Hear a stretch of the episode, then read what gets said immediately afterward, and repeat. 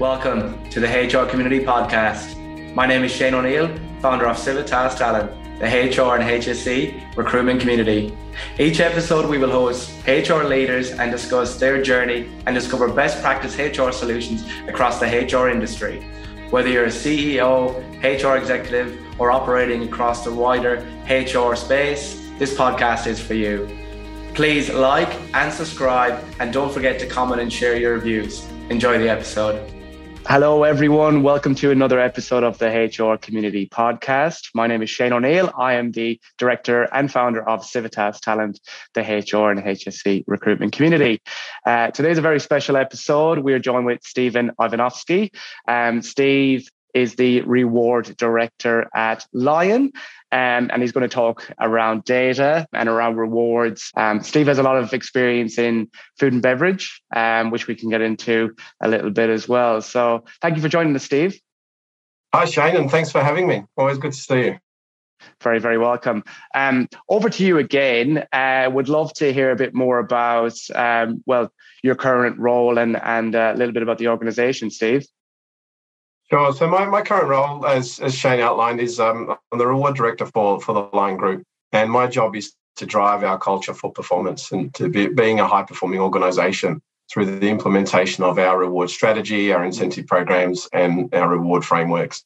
You know, Lion's a leading consumer brand business that specializes in beer. You know, we're headquartered in Australia, and our purpose is to enrich our world every day by championing sociability and helping people to live well you probably know us for some of our uh, brands, famous brands like XXXX and Tooheys, plus some amazing craft beers like Little Creatures. That's right. That's right. Uh, very familiar, maybe too familiar with some of those products. Some of our brands, yeah, yeah. yeah no, I certainly don't have any any difficulty um, striking up conversations when networking. There's always a brand that someone out there loves um, with some of the, the amazing products that Lion sells. Amazing. Thank you, Steve. Um, so, look, tell us a little bit about your journey um, mm-hmm. in particular in HR. I know we touched on it a little bit in the intro, um, because you've come from a, a, really interesting path where you've you've you've been in the uh, reward rem and bens route and moved into more the, the generalist HR. And um, we talked a little bit about it before we jumped on that you, you're sort of back into more that senior um, reward again. Uh, tell us a little bit about your journey. Yeah, so I started in HR because I was drawn to the business, uh, particularly the commercial aspects around how how we manage performance and then how reward is able to um, help to pull those levers that continues to drive that performance. And it all starts with goal setting and then tracking progress and then ultimately seeing how incentive programs kick in in order to reward for that performance. But when I first started out in uh, in reward, it was all about modeling bonus pools and incentive plans. You know, that was always a passion of mine. And as I've um, been able to grow through my career, that's something that's always kind of followed me in terms of you know that work that I really love doing. Uh, but early on in my career, uh, I did move into financial services uh, where I spent some time going through a rotation program because I thought it was really important to have that uh, that business skill and experience. So I spent some time on commercial lending on the on the lending desk. Also mm. worked in sales for a while, and that really helped me to develop some business skills and hands on experience in what it's like actually uh, being on the front line. And they gave me some great insights then on understanding as well how we service customers and uh, ultimately how important it is to have those relationships with uh, our key customers. Mm. So after I completed that program, I was then um, I made the decision to go back into HR and uh, pursued my career um, within HR from then on in. And and you know I've always kind of continued upon that career path, having that holistic view of HR and being able to bring that broader knowledge to the table thanks to that that experience that I got very early on in my career of understanding the businesses. Fantastic.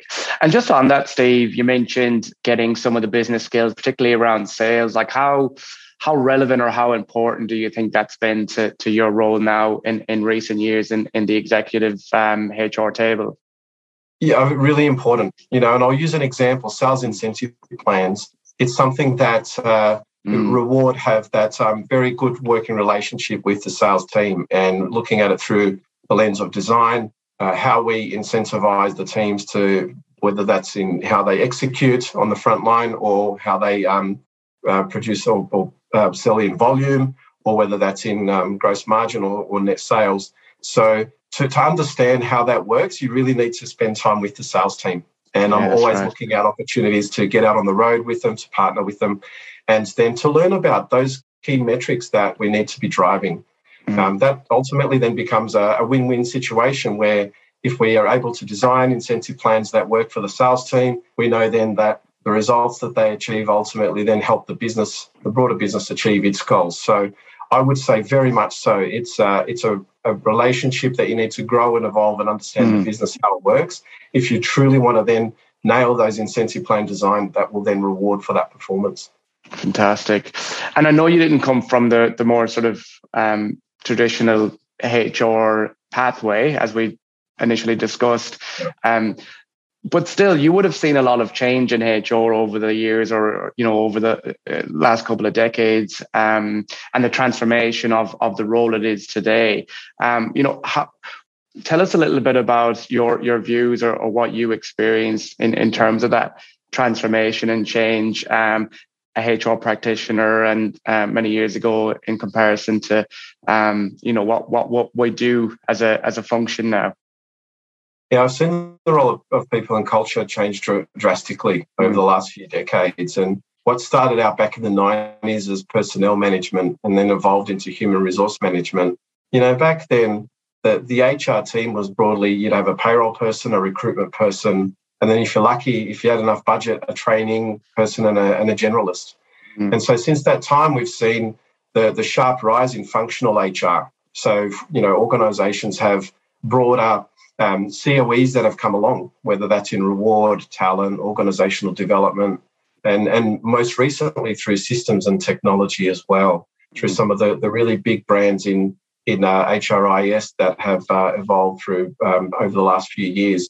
And, and that's where essentially the big shift has happened in HR through data, the collection mm. and storage of data, and how we use that data in everything we do today. Um, back in the day, it was there was a, a, certain data set that sat within the payroll system, and that mm. was probably as much you could then extract out. And then you spend a lot of time in Excel manipulating data, preparing reports, and and all sorts. Whereas now, with um, particularly with some of the larger um, data warehouses and systems that we have, you're able to store a lot of that in house. And, and I've seen that as been a really big enabler mm. for HR over the, the last few years. And, um, you know, as similarly, the, the role of HR has changed as well. We need to be a lot more data savvy, a lot more understanding what the metrics mean, and that we can then translate them into our practices and what we need mm. to do in order to continue to uh, attract people, grow our people, uh, retain them, and mm. motivate our talent so that they can deliver against their goals. Yeah, exactly right. And and and I mean, in terms of a lot of that data, um, and I'm sure a lot of listeners understand that the, the why. Um, how powerful is a lot of those metrics when it comes to making business decisions or or even designing your HR strategy, Steve? Uh, critical, absolutely. Mm. I I look at it as um, the data is what helps to to tell the story and also mm. to help inform um, there's not only the so what, but then what next. And mm. so, whether it is a, a, a, business case that the business is developing, or whether it's a, uh, we're looking for funding for a capex program that mm. will fund a particular system or, or, implementation, the data is what helps to drive that um, those insights in order to mm. get that approval that we need. Uh, similarly, in, in, the reward space, um, it's really important to understand the, the importance of how that data then compares to business performance mm. to then understand ultimately the value that it brings to the organization. So, for example, when we are looking at incentive plans, it's really important that we understand the cost of those incentive plans. Mm. We understand what how that cost then translates to the business performance, and if the business is operating uh, above target, then what does that mean from a funding perspective? Do we then need to work with our finance team to fund more money to pay out bonuses if they are going to pay out higher. Similarly, as well, if a business is not performing as strong, then what does it actually mean from a costing perspective? And and um, do we have enough funding? And if we uh, have extra funding, then there's you know what do we do with that additional money? So they're they're just some examples where knowing mm. your data, understanding how it relates back to the business is absolutely critical in this mm. day and age for HR practitioners. Absolutely. Um, and our episode today is quite timely as well, um, looking at the time of year, because I feel, anyway, from a recruitment perspective, there's been a lot of talk about salaries and how do we attract the right people, especially with a lot of salaries being inflated. Um, and I'm sure you would have been, um, you know, asked to to sort of support with some of these um, ongoing, um, dare I say, issues. Um, but you know, what are, what are your thoughts on on that, Steve? Is is that something that you've um, incorporated or, or looking at incorporating into your REM strategy as well as we enter the new financial year? Oh, definitely. The um, the, the, the challenges, the external challenges, they they continue to uh, provide a lot of um, a lot of opportunities to to rethink how we approach mm. our our budgeting and our salary review processes. You know, particularly as we look in Australia, we've we've mm. come out of uh, the the significant impact from Omicron earlier in 2022. Mm. And we've had now, you know, the great resignation or rotation that continues to play its role. Uh, that's also causing or resulting in salary creep where, you know, it's it's no longer you, you were not able to um, attract the talent at certain right. levels. So you've got to rethink that. You know, there's labour shortages, mm. um, and then on top, there's also now wage pressures that are coming mm. through, and we've recently seen that through inflation numbers coming through as well as um, minimum wage coming up. And so, uh, certainly in connection with uh, some of my peers in the networks in uh, in reward, what we're seeing is that um, it's a lot of the focus is around how you um, how you position the budgets that you are putting in for this year. Um, you know, we've got the superannuation half percent that's taken effect as of today, and so right. some organisations are choosing to um, to not fund that increase out of um, out of their own um, funding, or mm. other organisations are asking employees to take a pay cut in order to fund that. So, you know, there's the, the approach that certainly conversations I'm having with um, with organisations externally is how do you package up that whole budget? How do you mm. help people to understand what is the actual total amount that you're budgeting for for those increases? Is there is that total amount part of super? Is the half percent included in that number? Are we also looking at then uh, making some market adjustments as part of that mm. budget? You know, being as transparent as you can to actually show well. You know, yeah, we hear a lot about 5% in the minimum wage that's been produced, but what is the overall cost to the organisation internally? You'd be surprised where uh, and sometimes the, the budget could actually be um, provided in a couple of different ways, but once you package it up, you actually see that it's pretty competitive and the company is actually passing on a, a decent increase. Absolutely. And but that's only one part of the, the puzzle, piece of the puzzle. You know, at the end of the day, we we are being asked to um, provide a lot more um, up to date data, and that's mm. really important. Coming back to our, our key theme today of data, is um, even with you know pulling all the salary survey data that we have, being more relevant, more up to date with that, because there's been a lot of um, hot pockets in the market that have been um, quite challenging to attract people into, mm. and so our role is to constantly look at different ways that we can source information that will help our leaders to then make decisions on on pay, how they best want to do that. Exactly right, and and and on the topic of data as well, um, you know, I'm sure there's some organisations out there, and you know it's part of their strategy for the year or maybe it was part of last year and they haven't got to it yet.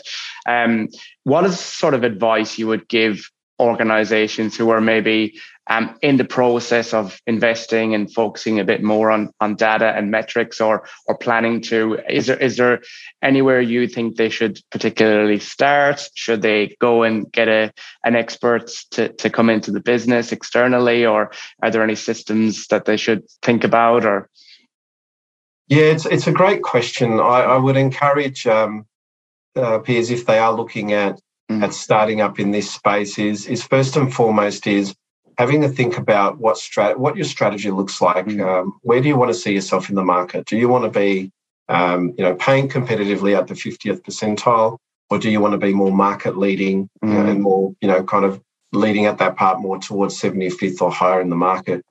That in itself helps to understand then what type of data you need to be uh, sourcing and obtaining. Um, you know, do you want to be some, uh, comparing yourselves to specific boutique or niche parts of the market, or happy to kind of be part of the more general market?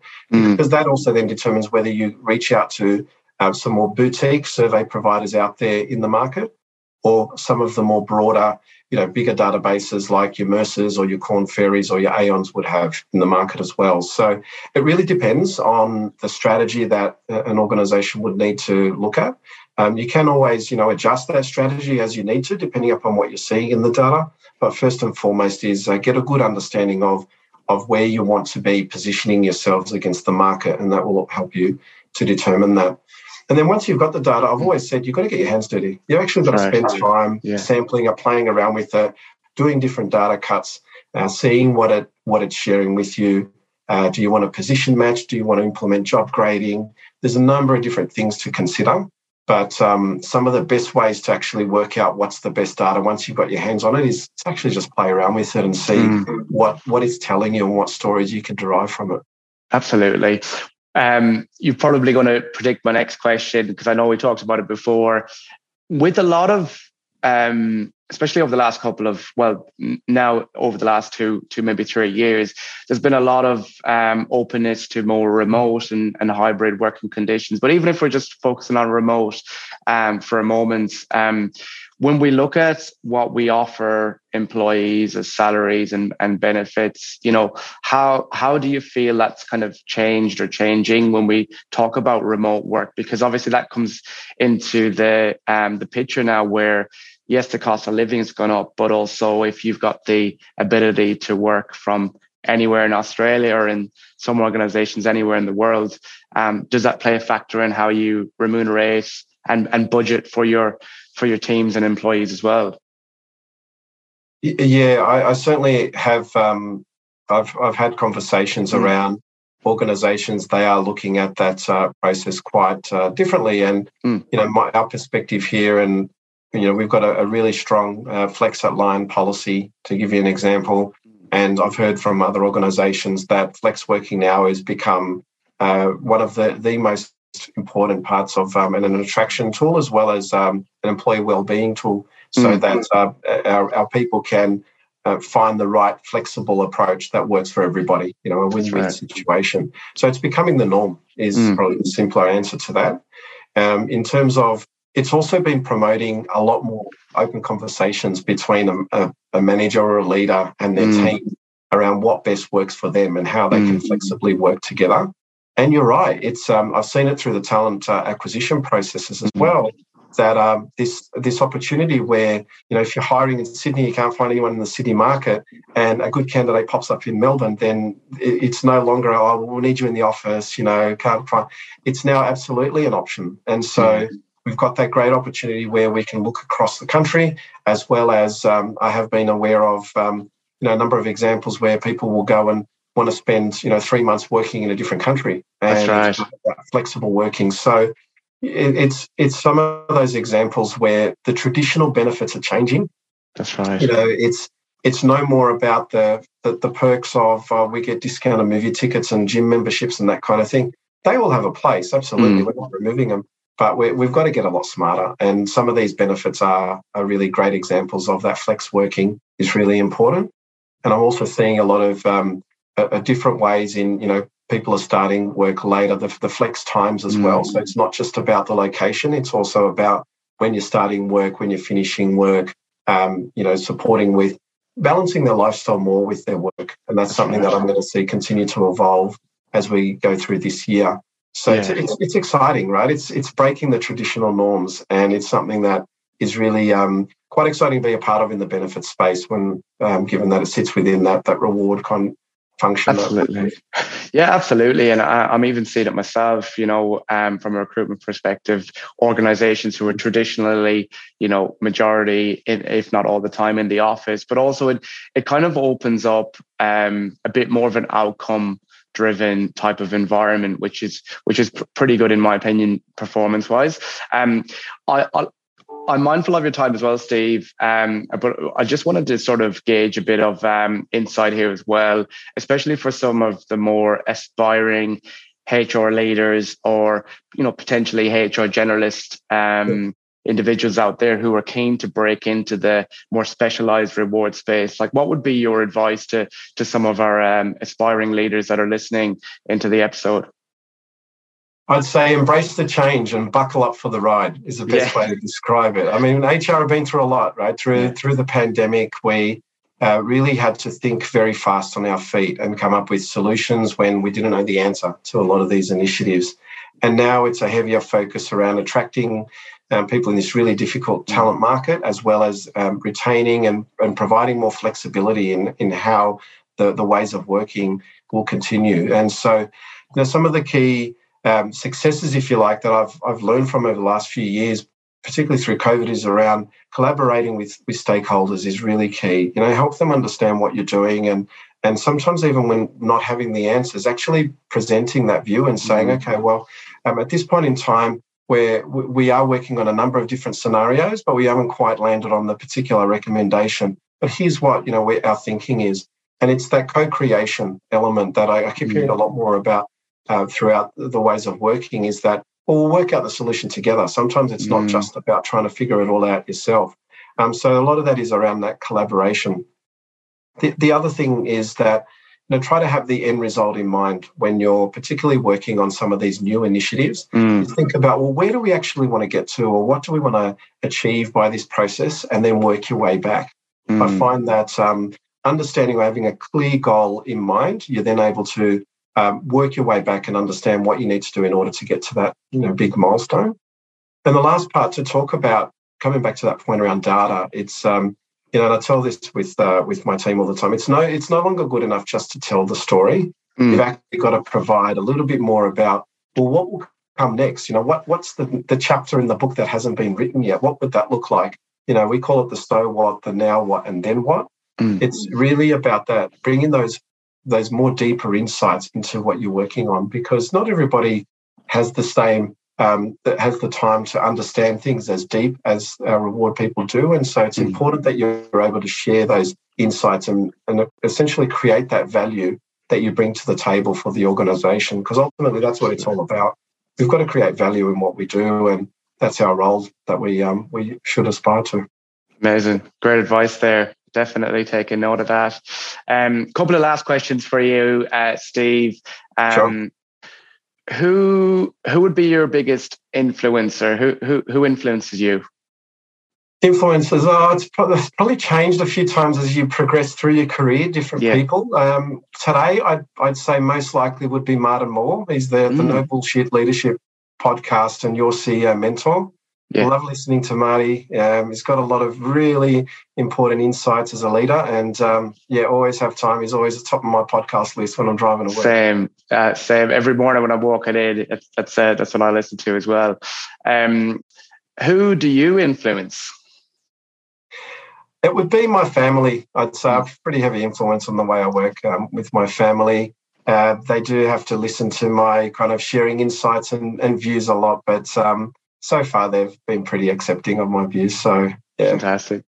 Um, what would be your ideal work environment? Hybrid, remote, or on site? It would be both. It would be a good combination. Uh, I, I, like the time to work from home when I'm writing board papers or there's yeah. something I really need to focus quite a lot.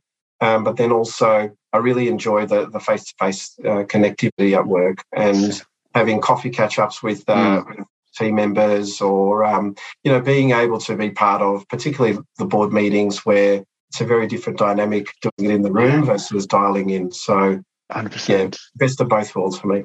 100% um, what motivates you?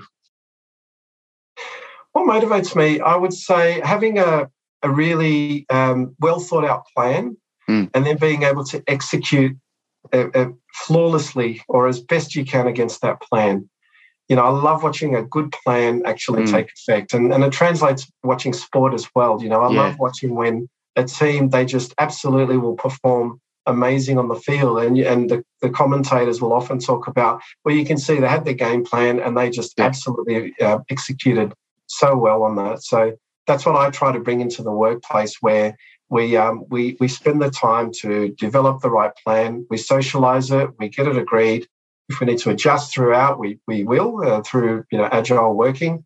Um, but ultimately, it's so rewarding to then see a good plan that you can pull it off and successfully. Absolutely. That leads on to my next question. Tell me a little bit about sport. What's what's your go-to sport or hobby? Uh, Premier League. I'm a big Manchester United fan, so oh, wow. unfortunately haven't been quite as happy uh, over the last few years. Yeah. But um, you know, really enjoy the strategy behind football and just the that the planning and preparation that goes into it and the discipline of the players and the skill that they bring yeah. to the team as well. You know, I, I, do look at there's no there's no um fluke that a lot of the the famous clubs they are so successful year on year, mm. and because that comes back to their their planning, their coaching, the capability of the players, and also the culture as mm, well. That's right. You know, I've always talked about with um, I use sporting analogies a lot in my day to day work, and I've and I've always used examples of you know, you look at the the All Blacks rugby team, yeah. how they dominated for so many years. You know, you look at the Queensland rugby league team, how they, you know, went through such a really um, successful period. And, mm. you know, teams always have, if they have the right culture, they've got the right winning attitude, they've got pride in their team that they play for, it, it breeds success. And I, I, love using those analogies, probably too much for my team, but yeah, I'll keep going for now. Yeah it's, it's working. Don't fix it if it's not broken. Um, final question for you. Um, we spoke a couple of months ago. I think things were still a bit choppy with uh, the, the the globe when it came to travel. But um, what would be your ideal uh, travel or retreat, or or have you got anything planned? Yeah, I'd love to retreat to a beach on Hawaii. Oh, yeah, lovely. cocktail, loving the warm weather there, especially this time of year. Yeah it's a long trip, but you know, it's certainly something to um, to aspire to getting back to. That would be amazing for me. Certainly worth it. We'll uh, you'll definitely get some motivation when you you walk outside in Sydney these days. It's pretty Absolutely. choppy out there. Um, look, thanks so much for your time, Steve. Great insights. Like I, I love the um, the insights, particularly around the, the data and the metrics. Um, thank you so much for for joining us, and uh, thank you everyone for listening. Thanks, Shane, for having me. It's been a pleasure. Pleasure. Thank you. Thank you for tuning in to the HR Community Podcast. Remember to like and subscribe and share your views and comments below. This podcast was brought to you by Civitas Talent, the HR and HSE recruitment community. Whether you're a candidate looking for a new role or organization looking to secure brand new talent for your team, please get in touch with us today. Thank you.